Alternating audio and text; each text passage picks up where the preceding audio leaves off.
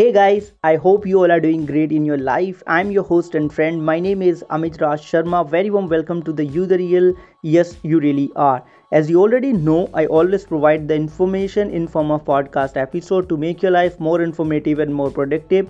Today I got the question from the Mr. Sanjay. Mr. Sanjay just wrote to me that sir, I read the policy wording which is about uh, approximate 37 pages of a detail I go through with that, but I got confused. I couldn't able to understand the things.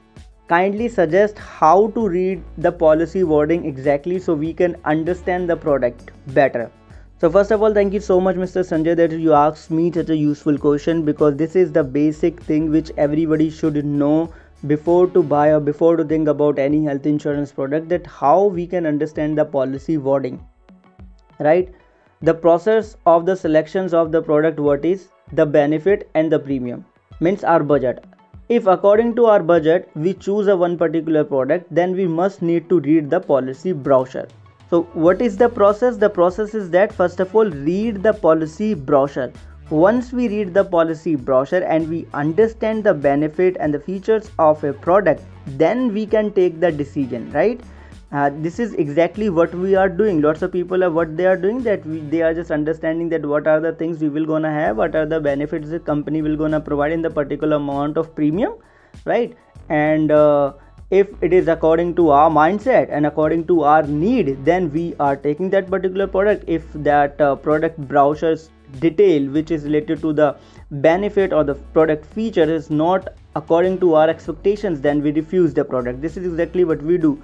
So if once we read the policy brochure and once we get convinced by the policy brochure's detail which is about the product uh, benefit which we're gonna have in the future if something might get happen to us in terms of accident and whatever it is right once we understand this thing after that we should read the policy wording. Do not directly just jump onto the policy wording. If directly you will gonna uh, gonna read to the policy wording you might get confused. This is exactly what happening so many people. So that's the reason people are just give up on the policy wording. They just uh, uh, you know strict their self uh, uh, to the policy brochure. So once first read the policy brochure. Then according to the detail of the product features and benefit which you will have in the policy brochure read the policy wording. What if what i said i'm repeating one more time.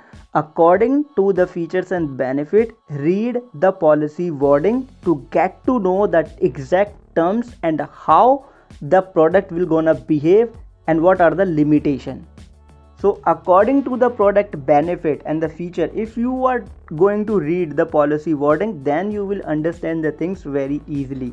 So this is the way. Read the policy brochure first make the things clear in your mind related to the policy brochure then read the policy wording right? This is the right way. So this is it. So thank you so much for your question and thank you so much for listening to this podcast episode till the end. I hope you find this useful. If you do please let me know. If you have any other question you can ask me. Link in the podcast description. If you have other questions related to the social media and etc things you can also ask me on the twitter by using the hashtag bolOAMI thanks a lot. Thank you so so much. Stay safe. Always believe in yourself. Chase your dream because you can achieve whatever you are aiming for because you the real and you know this.